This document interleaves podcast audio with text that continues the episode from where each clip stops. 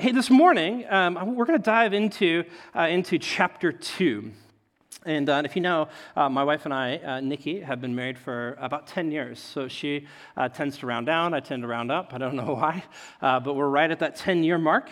And, uh, and it's fun because I can remember all the way back to the beginning, right? All the way back to the beginning. And so I remember our dating story, and that's a whole other story. it's fun, so you can ask us about that sometime. We'd love to share that with you. I would love to share that with you. Um, and, uh, but then we got this engagement. We got engaged on Mount Sanitas in Colorado, and then uh, you know we planned this wedding and this and this honeymoon, right? Um, and so we, we, had to plan to go to the Dominican Republic, and we were really um, and we were really excited, and we were excited to go. We had this this little package with this fun resort, and about two weeks before we were supposed to leave, um, they called and said, "Hey, the resort's being closed for fumigation." And so we thought, well, if that's the truth, I don't want to be there. Um, and so we were like, okay, so what's the deal? They said, well, we've booked you in this other place. And we thought, great, no big deal. They said, here's the number. You can call them and, and uh, get more details from them. So we're like, great, whatever, big, no big deal. Uh, and so, but here's the deal we start calling like every day, and they never call back. The new place. And so, you know, wedding comes, honeymoon comes, and we board this plane having no clue if we have a place to stay or not. Like we just we're on the plane. Here we go. Uh, here's the thing though, like when you're in the honeymoon phase, it doesn't matter. Like I'm gonna I'll tent on the beach, whatever. Like I'll just you know, like this is the thing. Like everything, everything that the that your like the, your your now spouse does, even what you find to be annoying ten years later, which there are some of those, right? It, but in that space, it's like, oh, you are so cute. Like that's just like everything that they do, right? You're so in love. It doesn't really matter. And so we got on this plane, and it's like, I I don't care. We'll figure this out. Nothing's going to shake this, right? Nothing's going to rock this. And we're going to go. We're going to have a great time. Uh, and, uh, and then I forgot to share this part of the story, too. Like, so everybody was like just sitting in the first service. Like, what happened? We got there. It was fine. Okay, so they, we got there.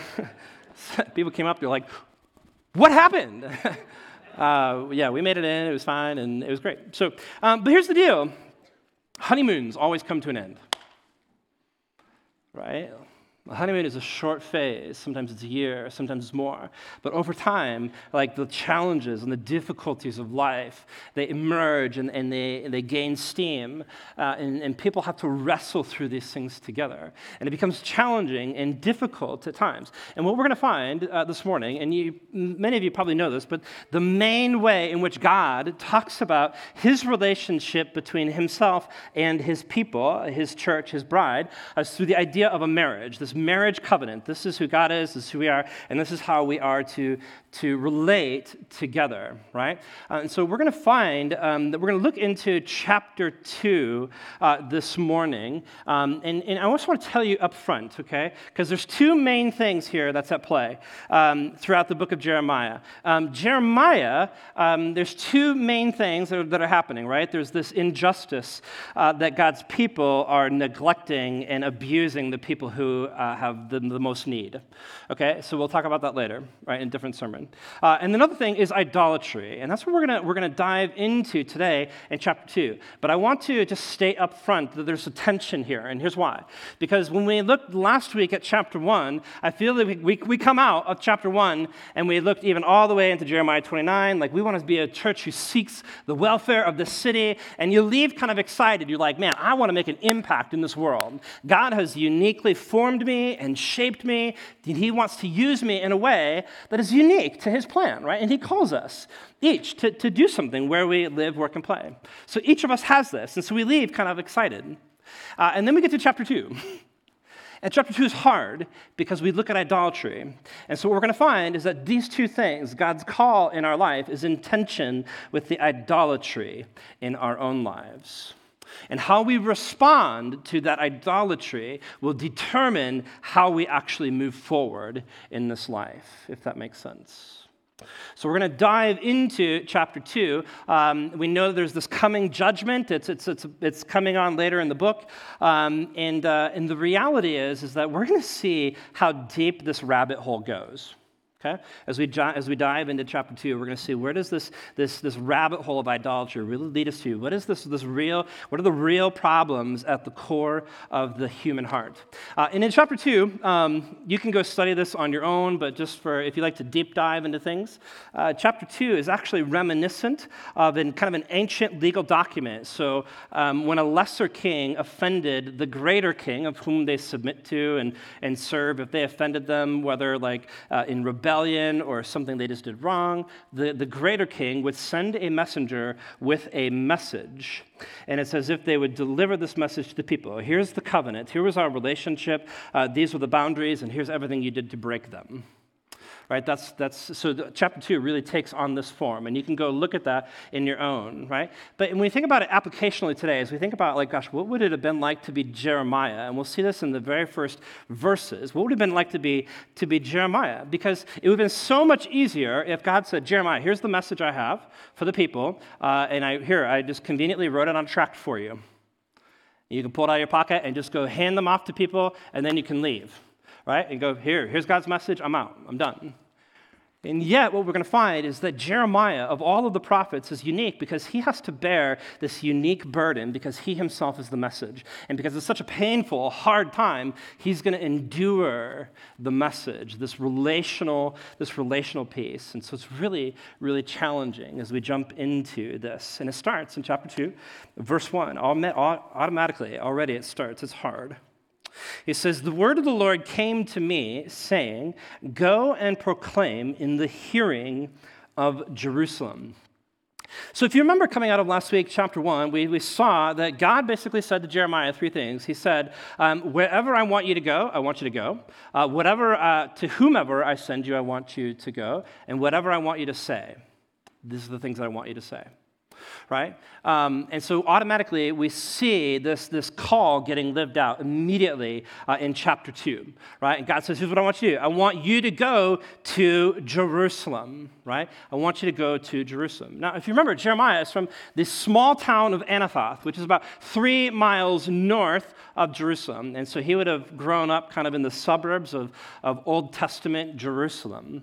And he would have seen, he likely would have been able to see the walls of Jerusalem from his own home. And he would have been kind of in that shadow. And so there's this small little community. And what God says is, I want you to go to the big city, I want you to take a walk.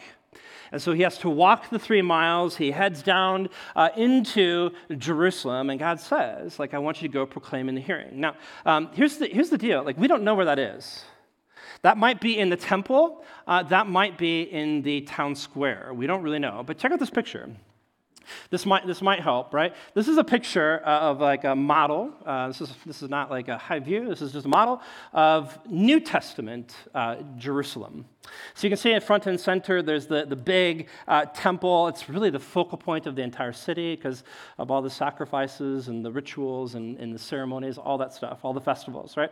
So, but if you see, kind of just, just beyond that temple, there's this wall that runs through the city. Um, and so, really, everything to the left of that is what would have been known as the Old Testament Jerusalem okay? And it kind of grew over the years, but in Jeremiah's time, that was Old Testament. Everything to the, to the right uh, happens later. It's later expansion. That's New City, Jerusalem. But as, as Jeremiah would have walked from Anathoth, he would have come, he would have entered in into the north end, this north entrance. Now, I want you just to imagine, just put yourself, just leave, leave this up here, and put yourself in Jeremiah's shoes for a moment. Because as Jeremiah is walking into the city, he's going to hear the hubbub and the bustle of all of the markets and the merchants. He's going to smell the spices, right? And, and here's, here's what's so crazy about this is that every single person in this space is totally clueless to what God is about to do. They're just doing life. This is the way that life is, right? Life is great. I'm just doing my job, and here's all this. And they're having fun. There's kids, there's parents, they're laughing, they're running around. And yet, as Jeremiah enters into the city, he knows that there's this message from God on his heart. And that's what? Is that soon there will be judgment and destruction.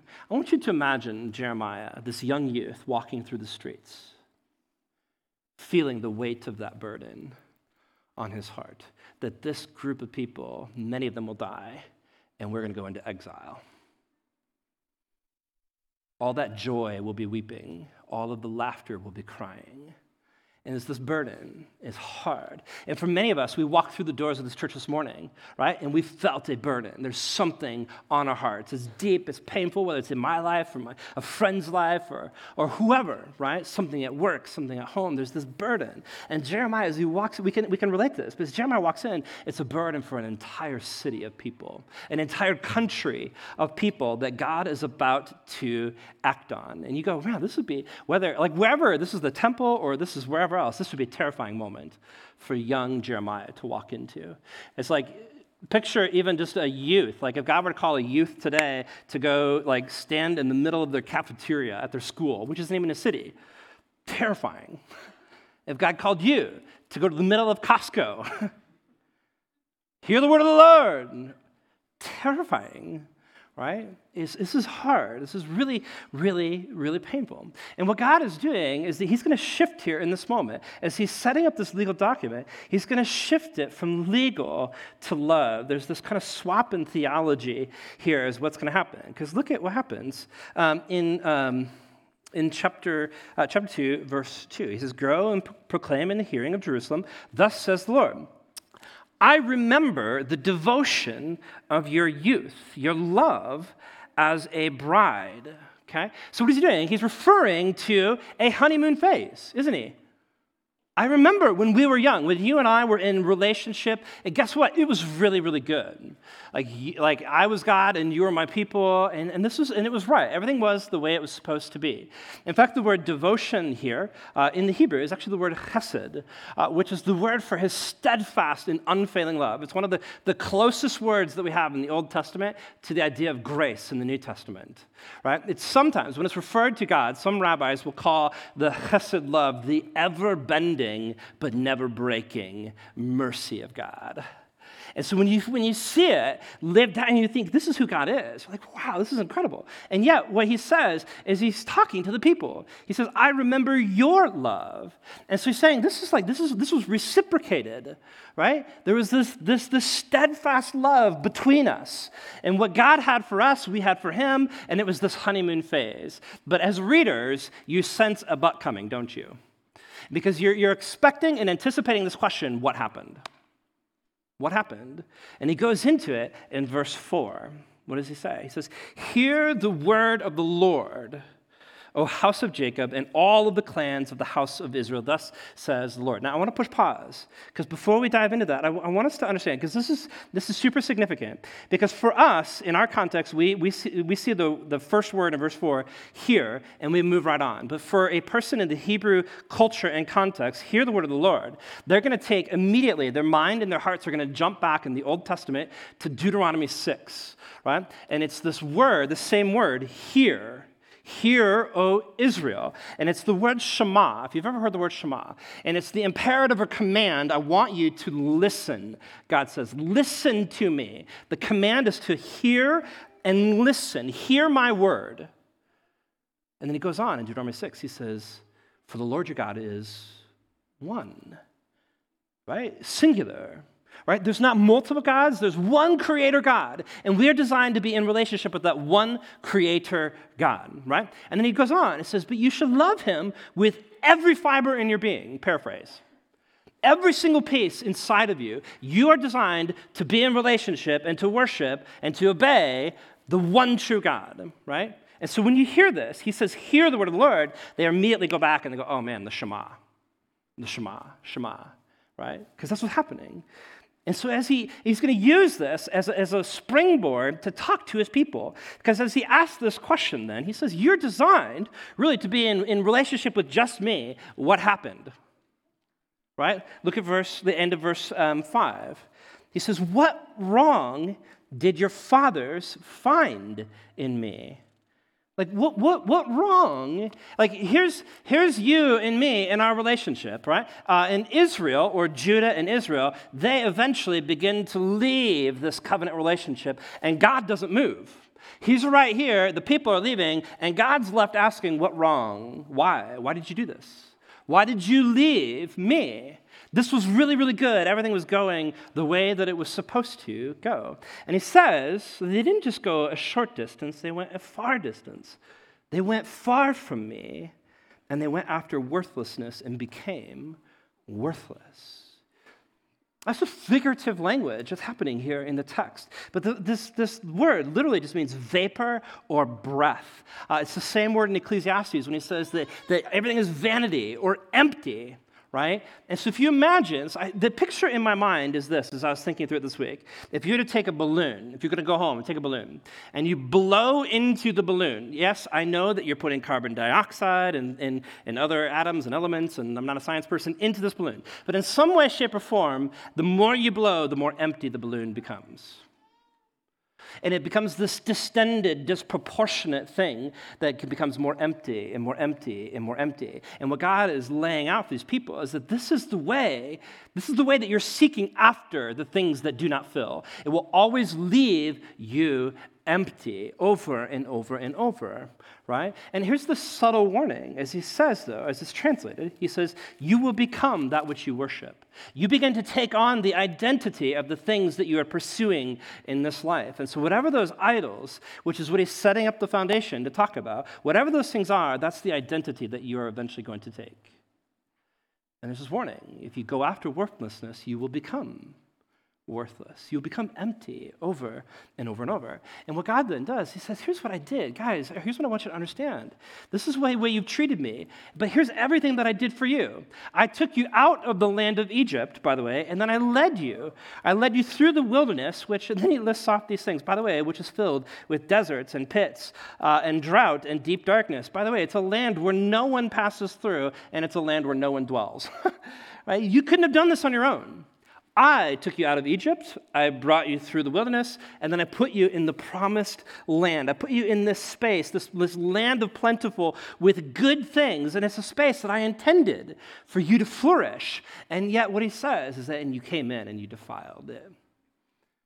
You came in and you did, you did the opposite of what I wanted for you, right? You were designed to flourish under this good providence, this relationship, this covenant relationship, and yet you defiled the land. And so it's not like, so God's beef with his people is not like that, like they enter into the promised land, they're like, and they, and they make some slight corrections.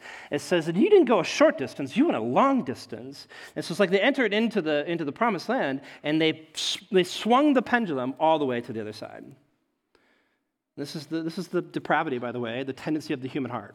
We will always do this, apart from Jesus, right? We will constantly go after these, these other things. But it's not just that we went far from him, it's more than that. It's this collective sense of identity. If you look in verse 8, this is actually something that is systemic, and it's going through every strata of, of the people. Because he says, The priests did not say, Where is the Lord?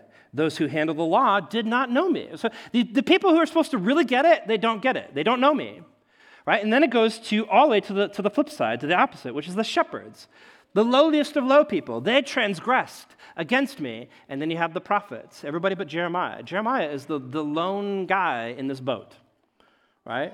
Who's speaking the words of the Lord in this moment. It's every, every strata of society is doing the opposite of what God ultimately wants. And so when we ask this question, we go back to when, when God confronts his people, he says, What wrong did you find in me? The, the word wrong in, in the Hebrew, and I know there's a lot of that this morning, so you're not going to catch all this, and that's okay. But, and this, but this, by the way, this piece right here, this is, this is bad uh, Bible theology, so don't, don't think that I'm making this direct correlation, but I want you to remember the word. The word in Hebrew for wrong is the word ah well, which sounds like in English the words oh well. And see, what, what happens is that I, there's this attitude that's, that's being, being addressed, even in the sense we have to understand, right? Is that these people are so content in their idolatry and in their sin, it's as if they're saying, meh, oh well. No big deal right? No big deal. It's, it's really not that big of a deal. And yet, what God is saying is that it's a huge deal, actually, and it breaks my heart. And therefore, it says in verse 9, he says, in sum of all of this, he says, therefore, I still contend with you. I know that we had a good time, a good, like, a good honeymoon, but that has ceased and I, have con- and I contend with you. It's like God is bringing his people into the, into the law, uh, into the courtroom, and he's saying, This was the covenant, this was the boundaries. And as you unroll the scroll, it's like you can read and read and read and read all of the things that God's people have done to disobey, to break that covenant. And God says, like, I contend with you. This is a big deal. It's not just a simple thing, it's a very big deal. And in fact, he ends this, he says, declares the Lord. Again, this is God's decree. This is, this is who I am, and this is what I am saying. And again, not direct context because Jeremiah is hundreds and hundreds of years ago, thousands of years ago, and here we are today. And yet there are some of these direct overlays and patterns that are coming out of Jeremiah into today's world, right? And God so I can contend with people. And he says, by the way, it's not just you. He says at the end of verse 9, he says, it's with your children's children I will contend. And it's not, don't get, don't get this wrong. God is not saying uh, that you're, you're so bad that I'm just going to punish for generations to come. Right? That's not what's happening. He doesn't punish people uh, for things that they didn't do. Okay? So what's happening is that there's, there's multi-generational sin. So parents, uh, they're born, they live, right? And they have these kids. They're living a certain way, uh, and their kids begin to adapt and live a certain way. Then they have kids, and what happens is that they begin to adapt and live a certain way. And what God's promise here as the people is that I will contend with anybody who is in this frame of mind. Because you and I, as a people, are not in right relationship. And that's what his whole point is. And I will be in contention with you as long as that's the case. Because there are these idols in their hearts. And so this is the problem. Okay, he lays this out. He's going to give us just detail out the problem of just a little bit deeper for us. Look at verse 10. He says, For cross to the coast of Cyprus and see, or send to Kedar and examine with care.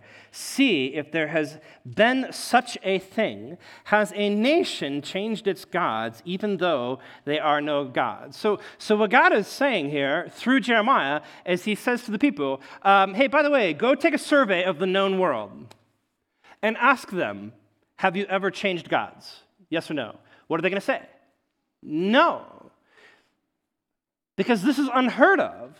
The, the, the, people don't do this. They have gods, they stick with them. And yet, what God says is that, but my people have changed their glory for that which does not profit. It's like Paul, thousands of years later, steals from this in Romans 2, right? And what does he say? We exchange the glory of our Creator and we exchange it for the created right? And that's what's happening in, in, this, right? And so what God says is like, guys, this is a huge deal. This is a huge deal. And then he calls all of the heavens to bear witness against his people. And he says, be appalled, be shocked, be utterly desolate, declares the Lord. And we begin to see that this rabbit hole goes a lot deeper than what we want it to, doesn't it? God isn't relenting in this, at least in his truth. He keeps going and keeps going, and he's going to show us the real depth of this, this painful reality in our hearts. Right? In fact, he lays it out very clearly for us in verse 13. He says, For my people have committed two evils. The first one is this they have forsaken me, the fountain of living waters. Okay, so uh, context here remember where they are. They're in Jerusalem. And Jerusalem is in the southern part of Israel, which is a dry and arid desert climate. And so, water is the most valuable thing for your family, for your crops, uh, any of those things, right? Fresh water, super important. Now, here's what's interesting is that just outside the eastern wall of Jerusalem is the spring called the Spring of Gihon. And out of the spring, right, like water's bubbles. It's, it's constantly going and it's flowing and flowing and flowing. In fact, not long before, this king named Hezekiah, right, knew how valuable this was to the safety of their city. And so he built a tunnel underneath ground so that the water would flow from one end to the other and inside the walls of the city for safety, right? Which is a, just, just so you know, an incredible feat of engineering because they started digging on both sides and they met in the middle, and there's only like a few inch drop from one side to the other. So it comes out of the spring and it rolls underground through, through ground, like 20 feet underground, and all the way into the walls of the city. It's incredible. And so what God is laying out here is He says, just imagine people in the city of Jerusalem coming to the, to the, to the pool of Siloam, uh, right here, and you look at all this fresh water coming from a spring, this constantly, never ending, flowing rush of pure water, and you look at it and go, cool, no thanks. In a dry, arid climate, this is unheard of.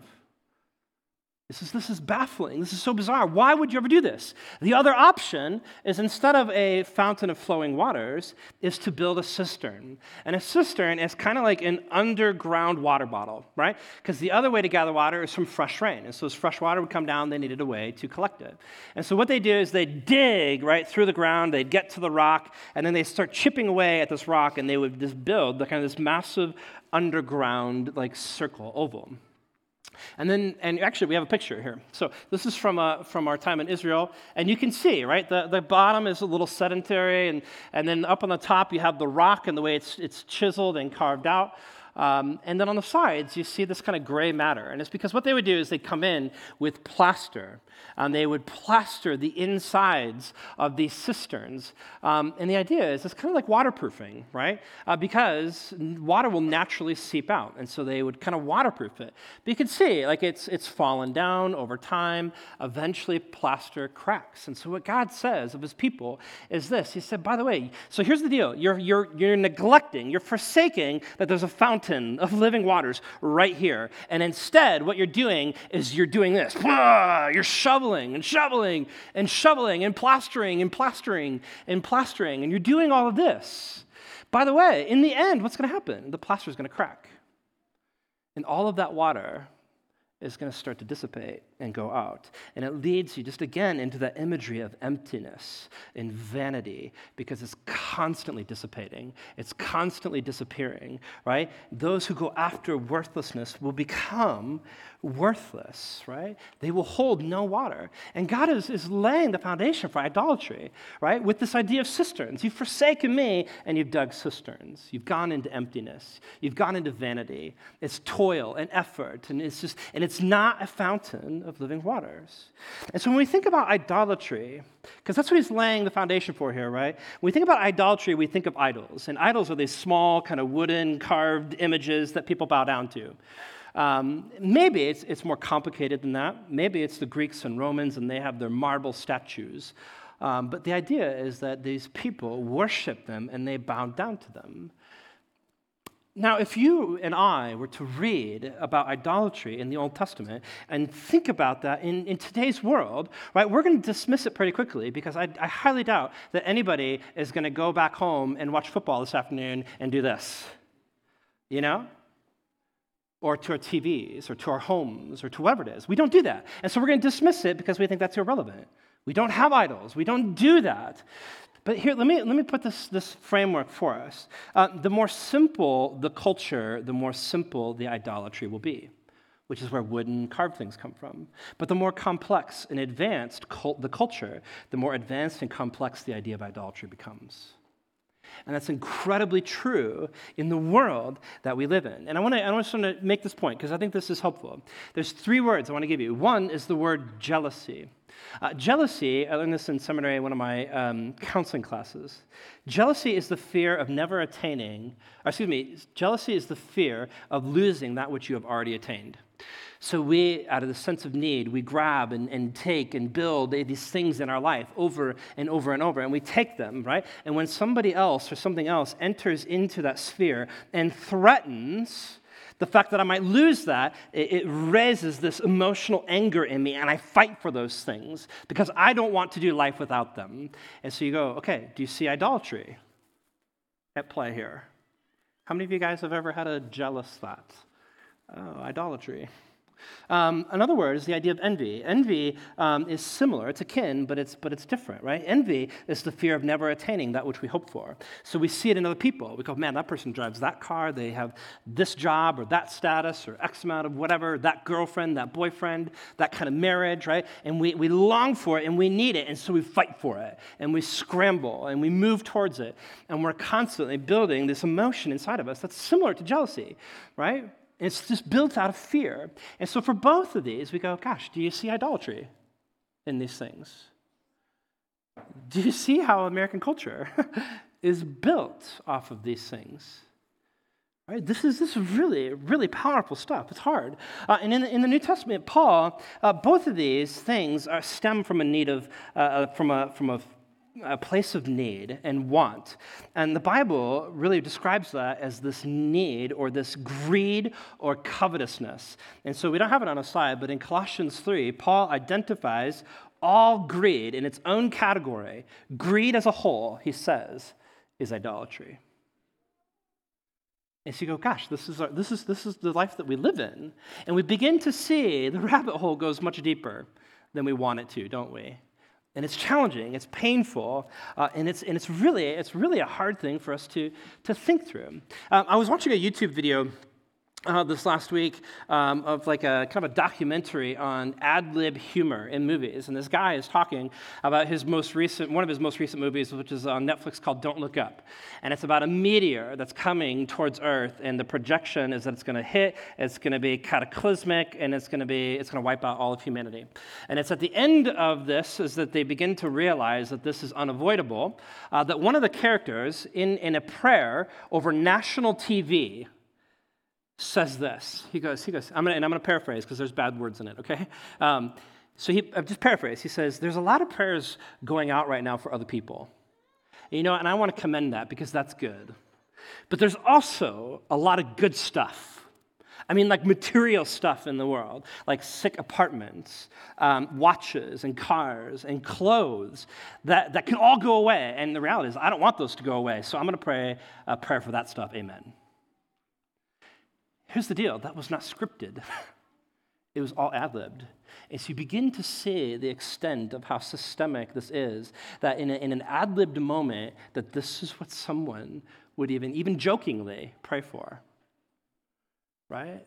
And we begin to see how systemic this is. Guys, our hearts are idol factories. You've maybe heard this before, right? They're constantly producing over and over and over. They're building and building and building their own idols. And if it's not clear yet, an idol, I think, is this an idol is something that is so central to my life that if you take it away, it will rock your world. And you'll begin to ask questions like, gosh, do I, nah, life is just not the same. Do I really want to do life without that? Like running water, toilet paper. Weird things, right? It's just simple when, when it comes down to it, right? Just simple, like bizarre things. Like there's these things in our life that we don't want to do life ultimately without. Uh, Martin Luther said this about idolatry. He said that um, whatever I expect to provide, all good, in which I take in all distress, and whatever I set my heart on and put my trust in, that's my true God. And here's the, just, here's the reality is that you and I do this far more in our life than we realize we put a lot of things, we put our trust in a lot of things over God if we're, if we're, if we're really honest. And it's not just sinful, evil, like discouraging, like negative things. Like we could list through all those, that would be really easy. But there are a lot of good things in life, right? Because God designed us to love God with all of our heart, soul, strength, and mind. He is designed to sit on the throne, and He designed all these good things to supplement that relationship. And yet, what we can do is that we can take a good thing that God created created, and we can supplant God and put that good thing on the throne. And we can worship that. And that's where it gets really, really tricky. It's because we think that we're doing something good and we're longing for something good, but what we miss and realize is that God is no longer at the top of the food chain in my heart. Tim Keller says, and wisely so, that whenever a good thing becomes an ultimate thing, it ceases to be a good thing. It's like as soon as you put, like, so, like, like here's the deal. Like, knowledge of God's word could be an idol. Church could be an idol. Your marriage, your daughter, your, your family, your boyfriend, your girlfriend, your school, right? All these good things. Guys, I am in like data mode at home with Eden, and it is adorable. It is awesome. Everything is data. I want to sit on your lap. Data, I want you to do my bedtime. Data, I want you to do swimming lessons with me, even though it's all ladies in the pool. Like, I want you. And, I, and it's so great. And guys, it is so hard for me to not do this and make her the center of my world. Because what she needs to know moving forward is that she's not the center of my world. The center of my world has to be and always will be love God with all your heart, soul, strength, and mind above all. That is the reality of what we're, what we're in front of, right? We need grace with these idols big time, especially when the idols are good things, right? And so we have to understand why this is so in, incredibly significant, guys, because this breaks the heart of God, right? It just over and over and over. Guys, and it's not because laws are being broken. Uh, the covenant laws are being broken all the time in this room right now. Covenant laws are being broken. That's not the main problem. The main problem is a relational problem that we've created this massive cosmic swap and we've exchanged the glory of our Creator for the created. I, I love this, uh, and I just want to say this once because, and you write it down, and you can ask me afterwards, but I don't want to dwell on it, but this is super powerful. There's a guy named G. Campbell Morgan who said, People will be faithful to those gods who make no demand on them that are out of harmony with the desires of their own heart.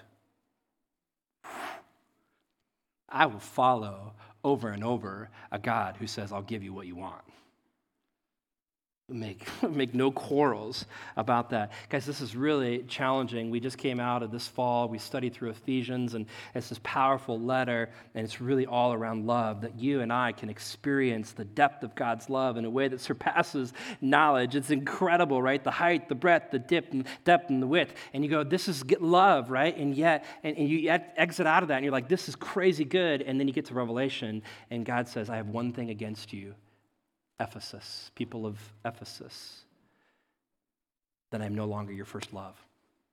You see, the honeymoon is over, the love has grown cold, and we've supplant God with other things. And the picture here, as we just wrap up really quick, the picture here is he says, For long ago I broke your yoke and burst your bonds. It's this intensive action. And as I think about, like, even with something small, like a little wooden stir stick, you break it and it has this crisp, crisp like sound. And now these two intensively have been separated. And God says, This is what I did between you and Egypt, right? Is I broke those.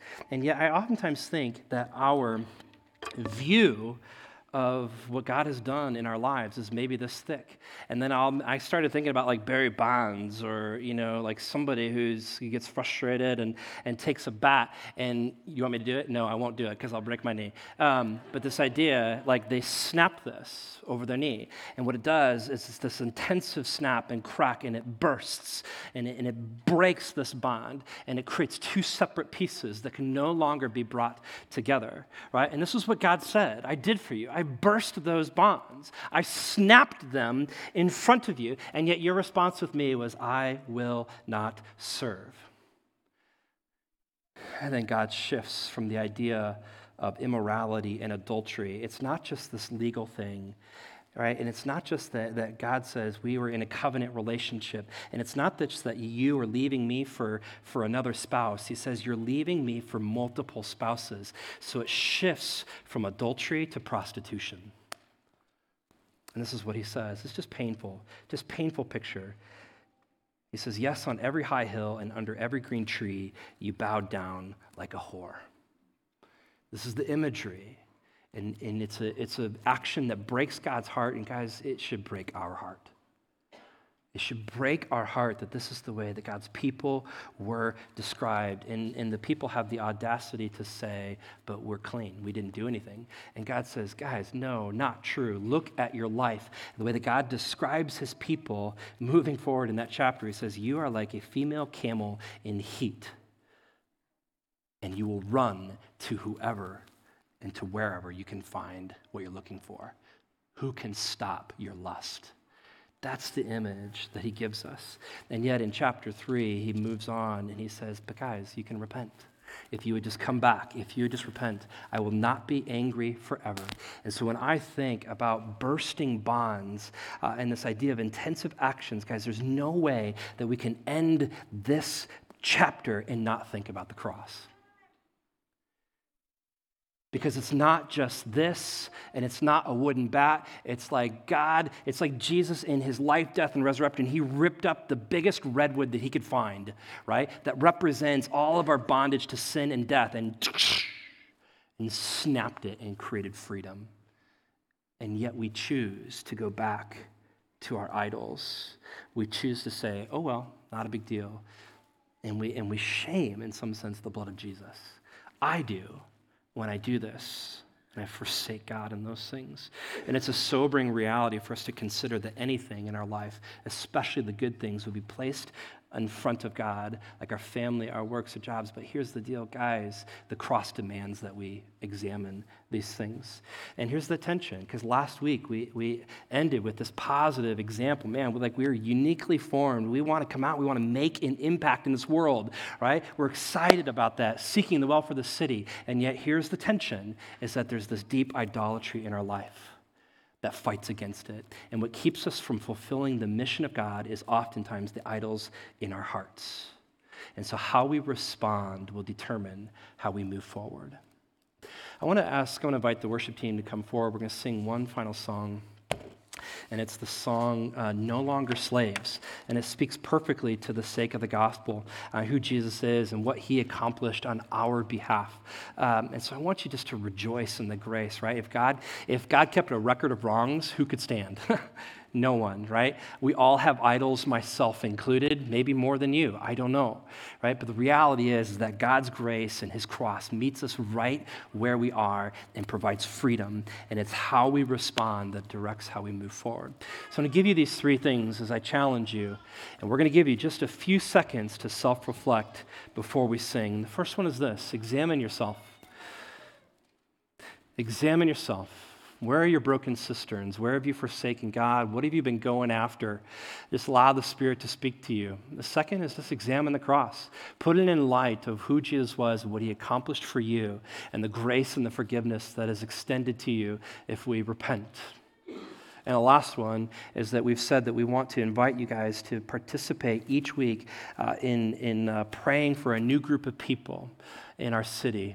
And today, this week, because of the idea of idolatry and the message that this is to us, I want to invite you to pray for our churches, Salem and everyone, uh, for the sake of purity in this world, that we would love God more than anything else. Let's take a moment and we'll sing.